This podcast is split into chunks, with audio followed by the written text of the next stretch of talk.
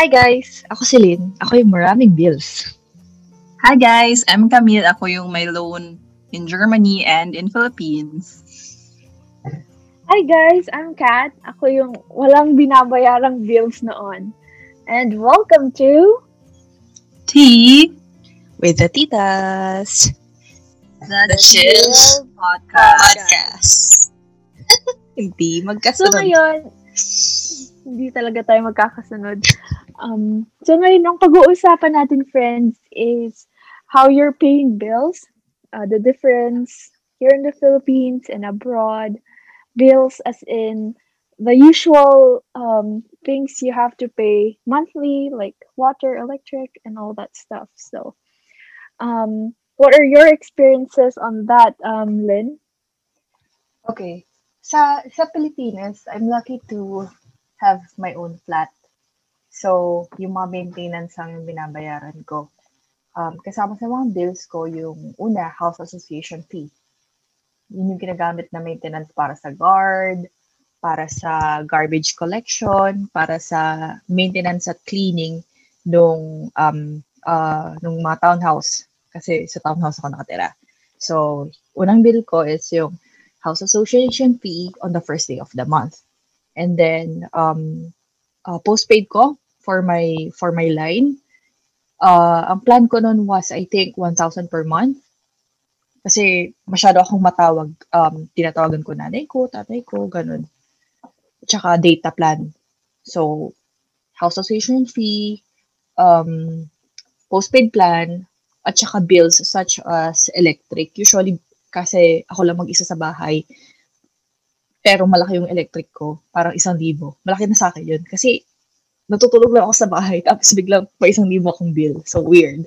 And then yung water ko, which is usually 300 pesos. So house association fee. Ano ba ba? Postpaid. Water, electric. Yun. Yun lang so far. Yun yung mga monthly ko. Wala akong landline. Hindi ko alam kung... hindi na uso sa akin ng landline doon. Wala akong landline. Internet pala! Internet. Yun. So, medyo matamid-damid na akong binabayaran. So, marami-rami kang binabayaran. Oo, ako kasi di ba sabi ko nga sa inyo. Oo. Nililista ko siya. Sabi nga nung House Association President namin, ako yung pinakaunang nagbabayad sa maintenance sa townhouse. Kasi ayoko yung nagkakautang. At saka syempre kailangan mong bayaran yung house association dues mo. Kasi syempre pambayad sa guard, kailangan sahuran yung guard ng tama, di ba? Tapos pambayad sa sahod ng mga maintenance guys, yung mga tagalinis sa townhouse and all. So, isipin mo, nasweldo rin nila yun. Kaya dapat magbayad ng sa tamang oras kasi may mga taong nakadepende doon. Hindi naman siya isang malaking kumpanya na may pera ang Meralco, may pondo ang Meralco o may pondo ang Maynilad para hindi ka magbayad on time. Kaya talagang dapat magbayad on time. Isipin mo yun. Ano naman ang iyong mga karanasan dyan sa pagbayad ng bill sa Pilipinas? Ano, Camille? Ako naman, sa Philippines kasi yung binabayaran ko is first, yung bumili ako ng property. Bumili ako una ng lot. Tapos, the next is yung bahay. So, yung bahay kasi masyado siyang malaki. Parang yung niloan ko is parang 1M. Tapos, interest pa. Mm-hmm. So, binayaran ko siya monthly ng mga around 108,000 pesos. Wow. Tapos, pero before kasi noon, before yung loan na yun, is nag-ipon na ako. Bago ko yun siya kinuha. So, may preparation. Tapos, biglaan na sinabi ng mom ko na parang yung bahay nga na yun is open, ganun. Tapos, sabi ko, sige, kunin na natin. Kasi binili niya yung bahay na yun before noong 2000, around 2003, ganun. Tapos, hindi niya lang natuloy sa Pag-ibig. So, nakalimutan na yun. So, lahat ng nabayad doon, wala na. Ngayon, yung Pag-ibig kasi nagkaroon ng program. So, ayun. So, nung nagkaroon ng program, yung principal amount ng bahay, yun pa rin yung babayaran namin. Less na yung mga interest. So, kaya kinuha ko na siya agad. Kasi nung, yung price ng bahay is yung price nung time na yun. Hindi yung time na binili ko siya. So, parang ano nangyari? Inunan na lang yung interest. Exactly. So, nandun na talaga yung tubo ko. So, kaya ako mismo, ginawa ko na siya. Tapos yung umangkin ng bahay na yun kasi yung friend ni mama dun tumira. Tapos, parang gusto na lang angkinin yung bahay. So, pinaplano talaga nila na yung bahay na yun is kunin. Kaso dahil hindi pa gina-give up ng mom ko. So, hindi na nakuha. Pero yung bahay na yun, pinaganda na nila. Kaya kinuha ko talaga siya. Oo. Kahit anong mangyari. So, yun yung ano ko. So, parang around 108,000 pesos every month. Pero mas more yung binabayaran ko kasi gusto ko siyang matapos. Less than a year. Pero yung loan ko is 1 year. Tapos meron akong binabayaran na insurance sa ano nga ba yung insurance ko? Sun Life, quarterly na 9,000. Wow. Ang mahal. Ano mo binabayaran lahat ng to galing dyan sa Germany? Kasi yun yung ko talent. Kumbaga. Marami akong mga friends na nasa abroad. Tapos usually minsan hinihiram ko yung pera nila. Pinapaikot ko siya. Tapos pag nagkaroon ako ng extra money, bibigay ko sa kanila. Kasi yung mga pera nila, iniipon lang din naman nila. Hindi pa nila kinakailangan. Gets nyo? Oo. Totoo yan. So dahil pag meron kang connection na ganun, syempre, ano pa yung advantage yun sa'yo kasi hindi mo kailangan mag-loan sa bangko. Tapos hindi ka nila binibigyan ng interest? Excuse me? Hindi ka binibigyan ng interest ng mga kaibigan mo? Binabalik mo lang kung hindi, kasi ganun din naman yung ginagawa nila sa akin. Pag meron akong friend din na before siya mag ng Singapore, pinautang ko siya ng 100,000 ng almost a year na walang interest. Tulungan lang din talaga, no? Oo, so, alam mo yun, parang kailangan mo lang magtanim ng parang good deeds, tapos isusumo rin siya, oo. Ganun. Pero may meron din akong binabayaran dito sa Germany na loan. So, ayun na, pinapaikot ko lang siya. So, ano na ba yung mag-iusapan natin kung paano sabay-sabay? Naranasan nyo na ba na mag-pay ng late sa mga bills nyo monthly? Ako hindi kasi naka-auto debit siya sa bank ko eh. Okay. So ang naka-auto debit sa akin ngayon or nung nag-start na nakatira ako sa Europe, isa lang ang maintain. Actually, dalawa ang maintain ko. Which is yung postpaid line ko, kinausap ko yung network provider na sinabi ko sa kanya na parang gusto kong i-maintain yung number na ito and gusto ko functional pa rin siya kapag umuwi ako ng Pilipinas. Pero mag-a-abroad ako. Tapos sabi nila, ma'am, meron po tayong tinatawag na plan zero. So, for maintenance fee, magbabayad ka lang ng 50 pesos per month and then kung ano yung nagamit mo, yun ang ibibill sa'yo monthly. So sabi ko, magandang plan to, 50 pesos lang for maintenance. Tapos pag uwi ko ng Pilipinas, doon ako ibibil kung ano nang ginamit ko. So yun, yun yung ko, in-auto-enroll ko sa bank. Ha? That is good to know. Yeah. Para sa mga sa mga listeners natin, plan zero, tanungin nyo. So yun yung in-auto-enroll ko sa bank and then yung insurance ko na naka-auto-enroll din. So, the fact na in-auto-enroll ko lahat ng bills ko and then na-anticipate ko na. Kasi fixed amount yung bill ko eh. Not unless na ginamit ko yung line ko for the longest time. So, alam ko kung magkano yung nababawas sa bank ko every month. So, I never had to pay my bills late, thankfully. Thankful. Ikaw, Camille? Ako naman, ilang beses ko lang naranasan. Kasi anong nangyari? Meron kaming negosyo sa family. So, minsan, depende sa transactions, yung kailangang pera. And dahil may negosyo kami iba't iba, minsan yung pera nasa stock sa isa. Kasi hindi pa nagbabayad yung bumibili. So, minsan, kailangan kong ipadala yung in advance yung pambayad ko dun sa, for example, sa bahay, sa loan. Tapos, kailangan ko siya ipadala in advance para magamit ng mom ko for a month. Tapos siya na yung magbabayad ng end ng month dun sa loan ko. Tapos paminsan, nade-delay. Pero yung mom ko na, kasi dahil kakilala niya yung ano, yung niluna namin, siya yung nakikipag-usap doon sa ano, kung pwedeng i-extend. Tapos kung hindi ma-extend, babayaran yung ano, yung penalty. Pero yung mom ko na yung nag-ano nun, nagko-cover. Kasi yung penalty lang naman na ibabayad is sobrang liit lang compared dun sa kikitain niya dun sa business, sa transaction niya. So worth it talaga siya paminsan. Tapos dito sa Germany, pag ako, hindi ako nade-delay dito kasi nga automated. So automated na lahat.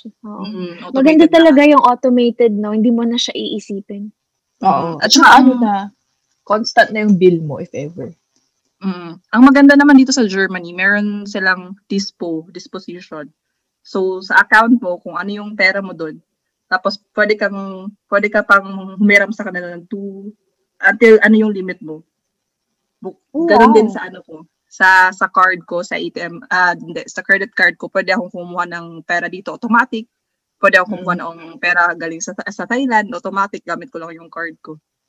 Oh, yun lang, yung interest yung babayaran mo sa kanila. Cash advance. Pero pwede kang kumuha ng pera. True. May interest lang. So, all in all, mas nahirapan ba kayong magbayad ng bill sa Pilipinas o sa abroad? Ako, personally, sa Pilipinas, kasi ang dami kong bills. Sa abroad, yung arrangement ko, wala akong binabayad. Kasi kasama sa scholarship package ko, yung bahay at saka utilities. So, hindi ako nababayad ng wala kang bill sa abroad. Oo, wala akong bill sa abroad. Napakaswerte ko talaga. Wala akong bill sa abroad, tapos meron pa akong libre groceries. Kaya guys, mag-apply ng scholarship sa abroad.